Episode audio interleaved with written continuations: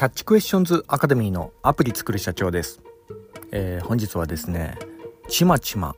積み立てより自己投資やれってよく言われるけどというようなところでお話の方させていただきたいと思います、えー、私のこちらの番組はですね主に YouTube で配信しておりまして YouTube の方はですね iPhone アプリの作り方ラズベリーパイによるリモートサーバーの構築方法、それから AI と英会話などいろいろ番組やっております。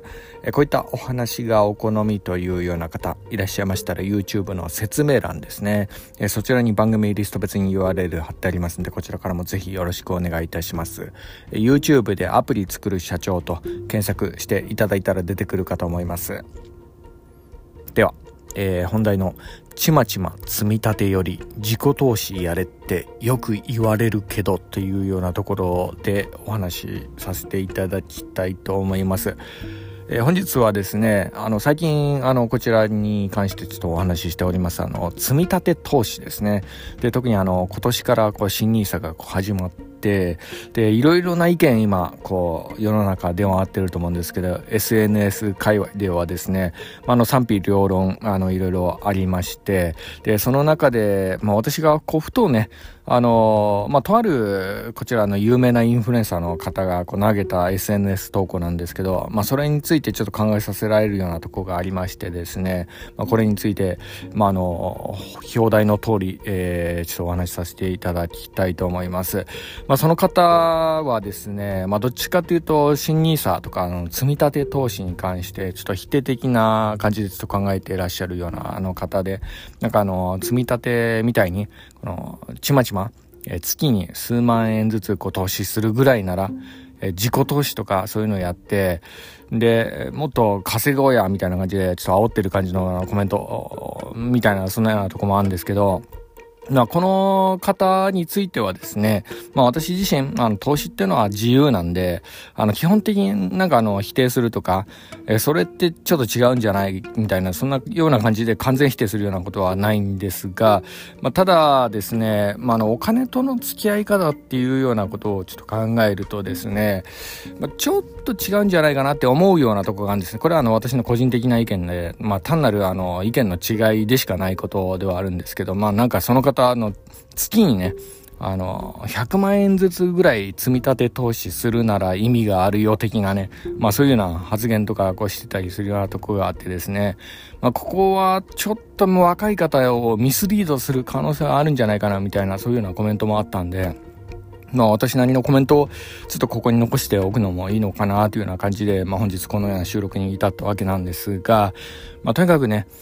あのー、若い方が投資っていうと、まあ、なんかちょっとね、老人臭く聞こえてしまうようなところもあるんですよね。まあこれ確かにそうですね。まあ特にこの若いうちなんていうのは、まあその時にしかできないことなんていうのは結構あるんで、まあそういうような時に自己投資をちゃんとしておくっていうような考え方、まあこれに関してはあの全くこう、私自身もあのその通りだというふうにこう思うような節もありますんで、あの完全否定するわけではないんですけど、ただあの、一般的なあの投資と、え積み立て投資の意味をちょっと履き違えてしまってるかなというふうに思えるようなところがあるんですよね。っていうのは私もですね、あの、まあ、20代ぐらいの時は結構イケイケな、えそういうようなあの考え方の持ち主でもあったんで、この積み立て投資なんてのはあの全く眼中になかったところでもあるんですけど、まあ、この年になってですね、まあちょっと若いうちにもう少し早くから積み立て投資やっとけばよかったのかなっていうふうにこう思うようなところがあるんですよね。はい。まああの、大体こういうようなコツコツタイプの積み立て投資をやってる人ほど結構投資で成功してる人が多いっていう事実もあるんですよね。はい。あの、かの有名なあの、オマハの賢人。えー、ウォーレン・バフェット、あの、投資やってる方なら誰しも知ってると思うんですけど、まあ、あの、そういうような、あのー、まあ、大成功してる人なんてのは、まさにこの典型例みたいな、そういうようなところもありますよね。この若いうちから、こう最初から、こう、雪だるま式に福利をこう狙って、コツコツとこう、投資重ねていくっていう、まあ、そういうようなやり方。まあ、これが王道であり、まあ、あの、基本的、まあ一番勝ってる人がこのやり方でやってる人かなっていうようなところでもあるんですよね。はい。まあ、ちなみにあの、私はですね、ウォーレン・バフェット、結構若い時からこの方の知識はですね、結構よく知ってはいたんですよね。っていうのも、私があの、えー、まあ世に出たあの iPad、え、で、初めてこう、読んだ電子書籍が、えー、ウォーレン・バフェットの本でもあったみたいなね、そういうあの、え、過去もあるんですけど、っていうのが、まあ iPad でね、初めてこう、あの、電子書籍みたいな、そういうような概念がこう、あの、出始めてるような、そういうようなところですよね。iPad で本が読める、つって、まあ何読もうかなっていう、あの、いろいろ悩んだ中で、まあとりあえずこのウォーレン・バフェットの本でも買っとこうか、みたいな感じで買ったのが、あの、まあきっかけでもあったんですけど、まああの、ちょっとそれは置いといて、あの、ウォーレン・バフェットのあの考え方はですね、もう少しこう、若いうちからこう、正直に受け入れて、その通りに、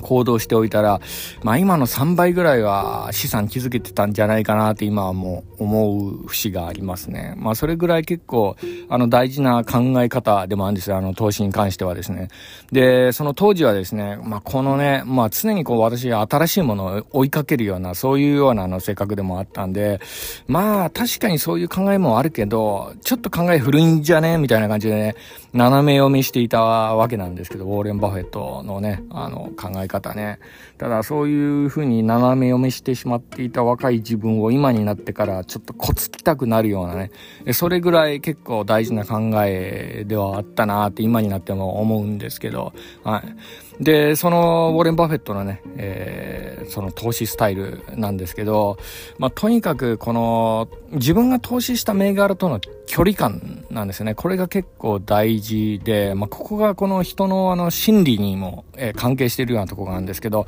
まあ、あの人間ってのはですね、まあ、基本ね、欲の塊なんですよね。誰しもがやっぱお金いっぱい稼ぎたいって思うのは、まあ、これはあの正直な気持ちなんで、で、まあ、ここで結構大事なのが人ってね、大金を目の前にすると判断を誤ってしまいがちなところがあるんですよ。どんなに頭いい人もですね、大金目の前にすると考え方がコロって変わってしまったりするようなところがあるんですよね。私自身もそうですね。あの大金目の前にしたらですね、ちょっと感情が揺れ動くなっていうような、えそういうようなところがあり、まあ、ここちょっと気をつけなければいけないかなって思うようなところがあるんですけど、で、これ基本ね、あのーまあお金に関して人はもう無意識に行動してしまうものなんだなっていうような感じで割り切って考えておくっていうことが、まあ非常にこう大切でもあるんですよね。はい。だからこの積み立て投資っていうような考え方が結構大事にもなってくるんですけど、このウォールエン・バフェットはですね、まあその有名な投資法、まああの本とかにあのいろいろ書いてあるんですけど、まあ一番基本的な原則は、あの、自分が投資した銘柄は見ないっていうようなことを結構徹底してるようなとこがあるんですよね。はい。まあ、距離を置くんですよね。まあ、人がやっぱそういうお金に振り回されてしまって感情で動いてしまうっていうようなこと。まあ、これ何事もそうなんですけどね。はい、あの、普通の株式の投資以外にもこう言えるようなことだと思うんですけど、お金を目の前にするとね、あの、結構こうかき乱されるようなとこがあるんで、ここと距離を置くっていうようなこと。まあ、ここが、あの、まあ、投資の原則でもあったりして、まあ、こ、ここをね、踏み違えてしまうと、まあ、変なとこ、変な銘柄とかにこう手出して、感情をかき乱されまくって、あの、本業も全然手につかなくなってしまって、みたいなとこにちょっと陥ってしまったりするようなとこがあって、まあ、これがね、難しいとこでもあるんですよね、投資のね。はい。うん、まあだからこのウォーレン・バフェットはね、まあこのことをよく知ってるからこそ、あんなね、今すっごい、あの、とてつもない含み益が出ている銘柄を永久保有し続けてるみたいな、まあそういうような伝説的な投資みたいなことができるわけでもあるんですよね。なんかね、20代の頃でしたっけね、ウォーレン・バフェットがこう投資したコカ・コーラの株、まだ持ってるみたいな、1株たりともまだ売ってないみたいなね、まあそういうような、あの、伝説もなんかあるみたいなんですけど、まあ、すごいらしいですよね。はい。まあ、とにかく、あの、まあ、このウォーレン・バフェット、あの、まあ、世界でも、まあ、あの、世界一とも言えるんじゃないかなというような、まあ、この、えー、まあ、大富豪の、えー、投資家、えー、ウォーレン・バフェットなわけなんですが、えー、実はですね、この、えー、ウォーレン・バフェットを超える投資家っていうのが、他に二人ほど実はいるらしいんですよ。これ、はい。まあ、この誰かわかる人いますかね？っていうようなところなんですけど、まあ、あの、 GAFAMにね、並ぶ7分ほどの時価総額のあの投資会社のバークシャー・ハサウェイの CEO でもある彼なんですけど、その彼を超えるほどの投資上手な人物って世の中に実は2人いて、まあこのことをですね、最後にちょこっとだけちょっとお話ししてみようかなというようなところなんですが、えー、まず1人目は、えー、投資をえー、したことを忘れてしまってる人。はい。まあ、これ有名な、えー、ことなんですけど、まあ、あの、目から鱗的な、まあ、そういうようなところもあるかもしれないですが、そうなんですあの、実はあの、投資って忘れてしまってる人、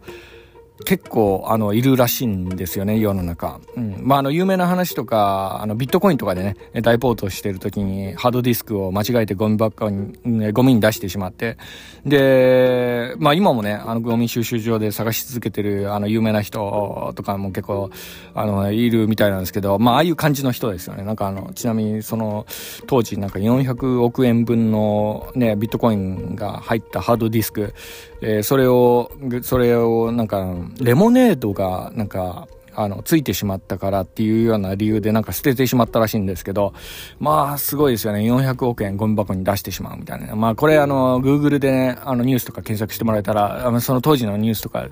出てきて面白いと思うんですけど、まあ、そういうような感じの人、なんですよ。投資をしたのに忘れてしまってる人ほど、人。はい。まあ、これはあの、人類史上、ウォーレン・バフェットを超えるほどの投資成績出してたりするような人の類なんですけど、さらにですね、その人を超える、え人物もう一人、えー、いるんですが、これ誰かわかりますかね？ってなとこなんですけど、そうです。もうあの、ご察しつくかもしれないですけど、亡くなってしまってる人。はい。これがあの人類史上最もあの投資成績を出しているような人らしいんです。はい。まああの、これはあの、まあ実質的にあの、永久保有銘柄の、えー、保持者みたいな、そういうような感じになるんで、まあ、ウォーレン・バフェットを超えるのも無理もないかなというようなところでもあるんですけど、まあ、とにかくね、えー、まあ、こういうようなね、あの、眠り続けている永久保有銘柄を持ち続ける投資会社なんていうのは、まあ、まさにこのボロ儲けな、あの、ビジネスなんじゃないかなというふうにも思えてしまったりもしますが、まあ、あの、野村証券がね、あの、ネット証券を超えるほどの資産保有率なところもあるのも、まあ、これにちょっと関係しててんのかななんてなんかちょっと勘ぐっちゃうところもありますけど、まあね、おじいちゃんおばあちゃんを主にこう相手にしてるようなね、えー、その老舗のね、投投資会社とかそっちの方がなんか、えー、やっぱなんやかんやって強いっていうのも、やっぱこういうのも背景にあるのかなとかね、なんか思ってしまうようなところがありますが、まあ、とにかく、あのー、何が言いたいかっていうと、やっぱそのお金に対する執着を捨てることの大切さっていうようなところ、まあ、これが実は投資において大切な心構えでもあったりするようなところがあるんですよね。はい。まあ、なので、だからこそなんですよね。え、お金をかけすぎてしまう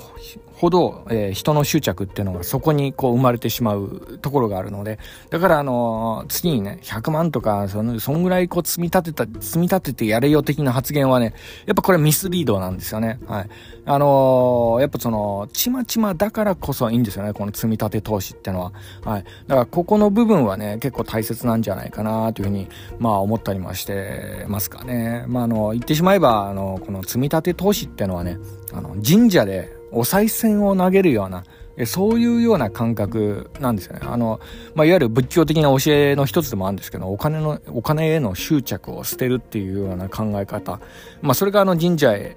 えー、お賽銭を投げるっていうことの意味らしいんですけど、そう。ここがね、実はあの、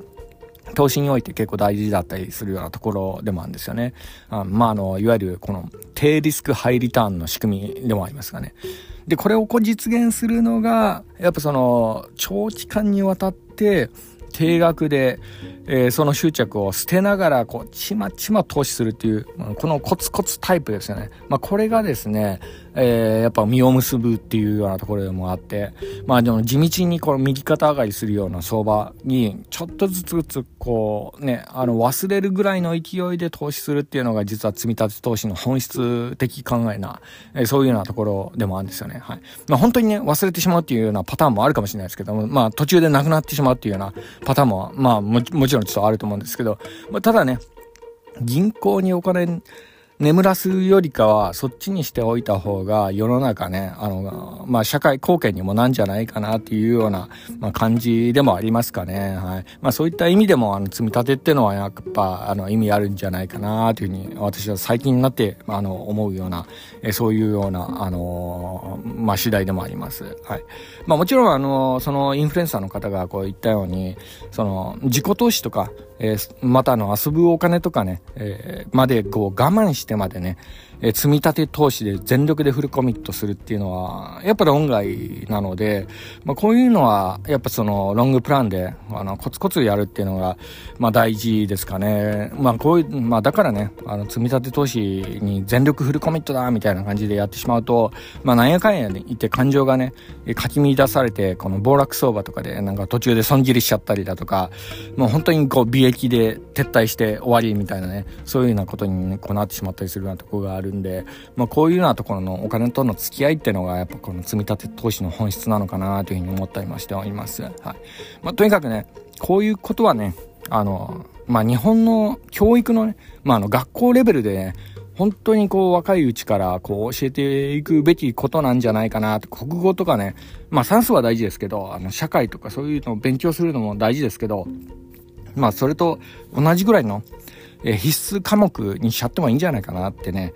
えー、なんか思いますよね。はい。もっともね、あの安月給の日本の学校の先生にこれを教えてもらうっていうのは、まあの、社会構造上ちょっと無理があるかなっていうようなところはありますが、まあただね、あの外部からね、えー、富豪投資家とかを、えー、ちょっとお呼びして、えー、まあ、派遣的な感じで若い方にこういうような考え方を教えるっていうようなやり方。これはやっぱあの、日本の、まあ、今後の、将来とか、そういうようなことをこう考える上では結構大事になってくるかなっていうようなところでもあるんで、これはもうぜひね、必須項目とかそういうのにしていった方がいいんじゃないかなっていうふうに私は思ってはおりますかね。はい。まあ、ちなみにあの私の周りで、まあ、超お金持ちな人ほどですね、本当お金にガツガツしてなかったりするようなところがあるんですよね。